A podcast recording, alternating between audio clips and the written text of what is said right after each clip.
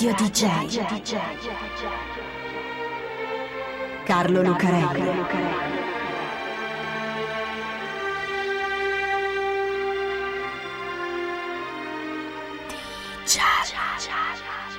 Carlo Lucarelli presenta Di Giallo, il radiodramma di Radio DJ. Salve a tutti, siete su Radio DJ, questo è Di Giallo e io sono Carlo Lucarelli qui assieme a Fabio B per raccontarvi un'altra storia incredibile, che questa volta parte male, anzi malissimo, ma poi finisce bene. Una storia criminale, insomma, una storia di omicidi e di carcere, che diventa una storia edificante. Una di quelle che fanno credere nell'uomo, una storia modello, insomma. Perché questa è la storia di Robert Stroud, l'uomo di Alcatraz. Robert Franklin Stroud non è una bella persona, proprio per niente. A 13 anni scappa di casa, abitava a Seattle con la famiglia, emigrati tedeschi negli Stati Uniti, padre alcolizzato che cercava spesso di abusare dei figli. Gira per l'America vivendo la giornata e poi finisce in Alaska, in una cittadina che si chiama Juneau, che è un buco perso alla fine del mondo.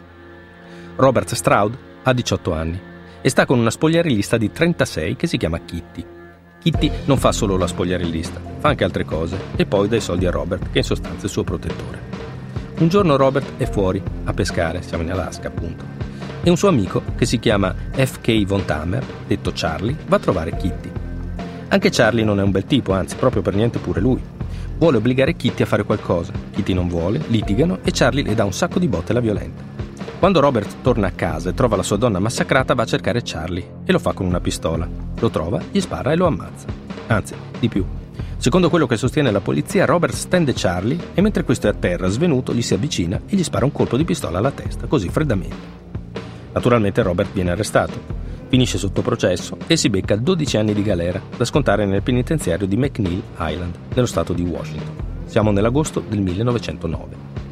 Robert, lo abbiamo detto, è un brutto tipo. C'è una foto che accompagna il suo mandato d'arresto che lo ritrae di fronte, un giovanotto dal naso grosso e dai capelli schiacciati sulla testa ma soprattutto dallo sguardo cattivo e dal sorriso strafottente. Non è un bel tipo, Robert. E in galera non è che migliori, anzi. McNeil è una piccola prigione, ma finché Robert resta rinchiuso lì dentro viene considerato il detenuto più pericoloso di tutto il carcere. Più avanti, negli anni 60, per un po' ci andrà anche Charlie Manson, Satana Manson, il responsabile delle stragi di Bel Air, ma fino a quel momento il detenuto peggiore è lui, Robert Stroud. La prima cosa che fa è picchiare un infermiere. Robert voleva che l'infermiere rubasse della morfina dall'ospedale del carcere per iniziare un traffico, ma l'infermiere non ci sta, lo denuncia e Robert per poco non lo ammazza. Poi accoltella un altro detenuto che doveva far parte del suo traffico, ma c'erano stati dei problemi anche con lui.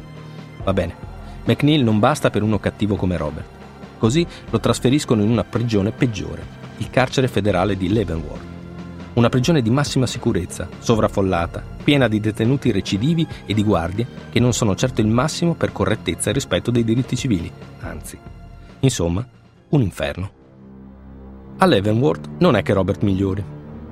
I ritmi, le restrizioni, le regole durissime. Robert si ammala e per un po' finisce all'ospedale, ma poi lo rimandano in cella anche se sta male lo stesso. C'è una guardia soprattutto, uno che ce l'ha con lui, è un brutto tipo anche quello, sempre pronto a picchiare con il manganello e a punire per niente, così accade.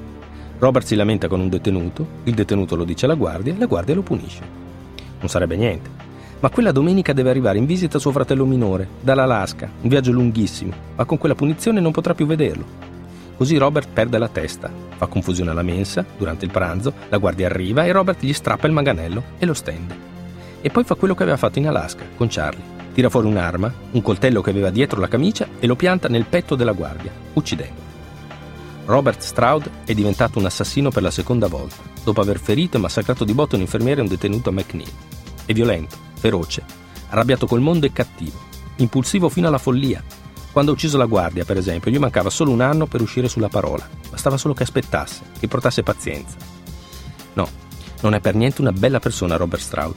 O almeno, così pensa la giuria, che nel maggio del 1916 lo condanna a morte mediante impiccagione.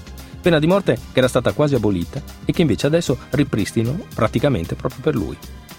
Non lo impiccano naturalmente, se no non staremo qui a raccontare la sua storia. Arriva sua madre, che aveva sempre dovuto difendere i figli dagli abusi del padre e che adesso trova un avvocato per difendere Robert dalla pena di morte.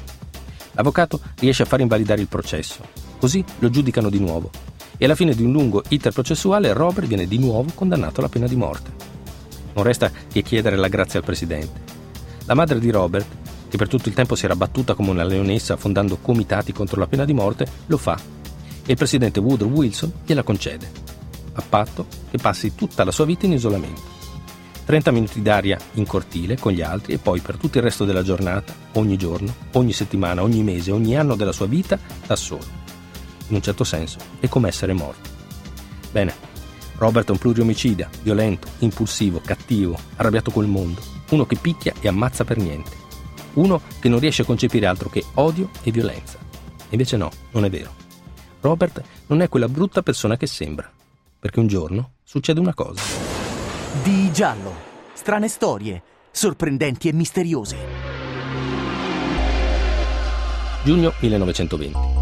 Un giorno Robert è nel cortile per la sua mezz'ora d'aria, quando per terra trova un nido. C'è stata una tempesta quella notte. Un albero del cortile è stato quasi sradicato e per terra c'è quel nido. Dentro c'è un passerotto piccolino, appena nato, da uno come Robert Stroud, per come lo abbiamo descritto finora, c'è da aspettarsi che se lo mangi vivo. Invece no, Robert non è così. Se lo porta in cella e gli costruisce una casetta con una scatola e cerca di nutrirlo in qualche modo. Ci riesce. Il passerotto non muore, però Robert non è né un passero né un ornitologo. Il passerotto sembra che stia per ammalarsi e lui non sa come fare. Così va in biblioteca e legge tutto quello che c'è sui passeri. Riesce a tenerlo in vita e non solo. Cominciano ad arrivare alla finestra della sua cella anche altri uccellini, canarini soprattutto. Robert li studia, li nutre e piano piano comincia ad allevarli.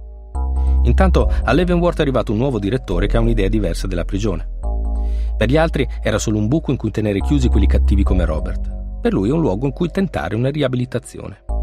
Anche con quelli come Robert, che già ancora prima di incontrare il passerotto aveva chiesto materiale da disegno e si era messo a produrre cartolini d'auguri e quindi insomma così cattivo forse non era. Il nuovo direttore viene a sapere della passione di Robert per gli uccellini invece di stroncarla, la incoraggia, nonostante il regolamento del carcere proibisca di tenere animali in cella.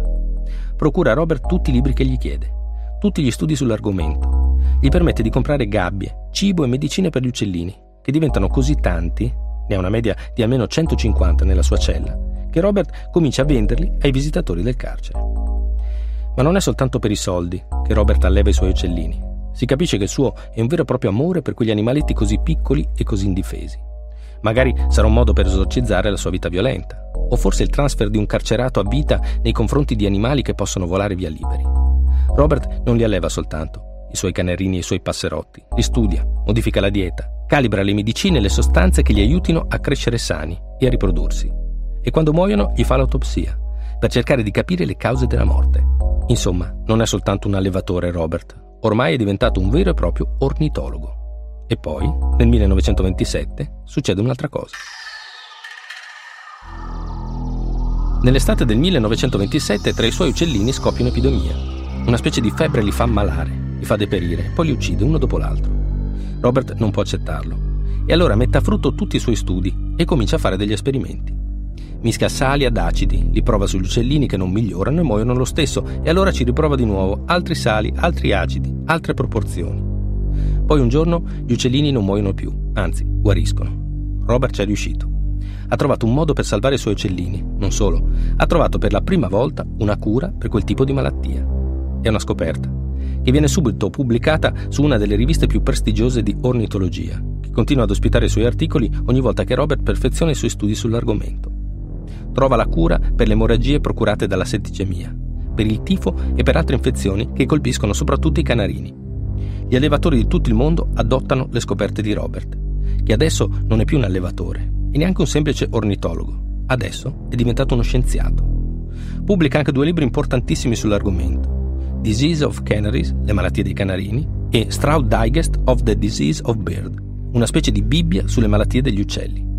Si chiedono tutti chi sia questo Robert Straub, da quale università venga questo professore. Da nessuna.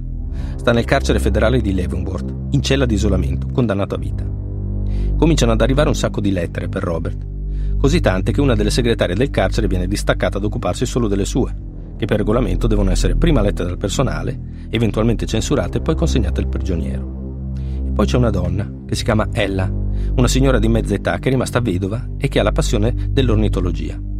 Ella comincia a scrivere a Robert attraverso la rivista, si interessa a lui e comincia a chiedersi cosa potrebbe fare se potesse uscire dal carcere. Si è scoperto tutte quelle cure standosene chiuso in una cella. Chissà cosa potrebbe fare fuori, in un vero laboratorio e in una vera università. Comincia a pensarlo anche Robert. Pensa che forse dopo 29 anni di carcere ha pagato abbastanza per quello che ha fatto e che comunque adesso è veramente un uomo diverso. Prima era un assassino che ammazzava la gente, adesso è uno scienziato che cura gli uccellini. Un cambiamento sicuramente c'è stato. Così si fa coraggio e chiede di poter godere della libertà condizionata. Non gliela concedono, la libertà condizionata. Anzi, da quel momento cominciano i guai. L'editore dei libri di Stroud non gli paga i diritti. Lui glieli fa chiedere da ella e allora l'editore fa causa alla prigione, che ordina a Robert di smetterla con il suo allevamento, chiudere tutto e prepararsi ad essere trasferito ad un'altra prigione. Un posto ancora peggiore di Leavenworth, una piccola isola nella baia di San Francisco che si chiama Alcatraz. Per Robert sarebbe la morte. Cerca di opporsi in tutti i modi, fa pubblicare la notizia dai giornali, l'amministrazione carceraria vuole chiudere il laboratorio di Straub e si sposa segretamente con ella, perché c'è una legge che dice che se sei sposato in Kansas non ti possono mandare in una prigione fuori dallo Stato. Intanto, con una serie di espedienti, continua ad occuparsi dei suoi uccellini e vende addirittura uno a J. Edgar Hoover, il capo dell'FBI. Alla fine ce lo mandano ad Alcatraz ed è per questo che lo chiamano così, l'uomo di Alcatraz, il titolo italiano di Birdman of Alcatraz, il film di John Frankenheimer con Bart Lancaster, tratto dal libro che racconta la sua vita. Lì non può più allevare i suoi canarini, ma continua a studiarli. E intanto scrive anche lui la sua biografia, che si intitola Bobby. Ormai è vecchio, Robert, ed è anche malato. Un giorno di novembre del 1963 lo trovano steso sul pavimento della cella dell'ultima prigione in cui lo hanno mandato, ucciso da un attacco di cuore. Aveva 73 anni 54 dei quali trascorsi in prigione, di cui 42 in isolamento. Abbiamo detto che questa è una bella storia, ma per lui, per Robert Stroud, che da assassino diventa scienziato, una bella storia che dà fiducia nell'uomo, per quanto riguarda Robert. Per il sistema carcerario, un po' meno. Radio DJ.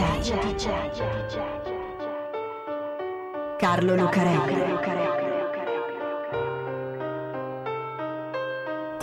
DJ.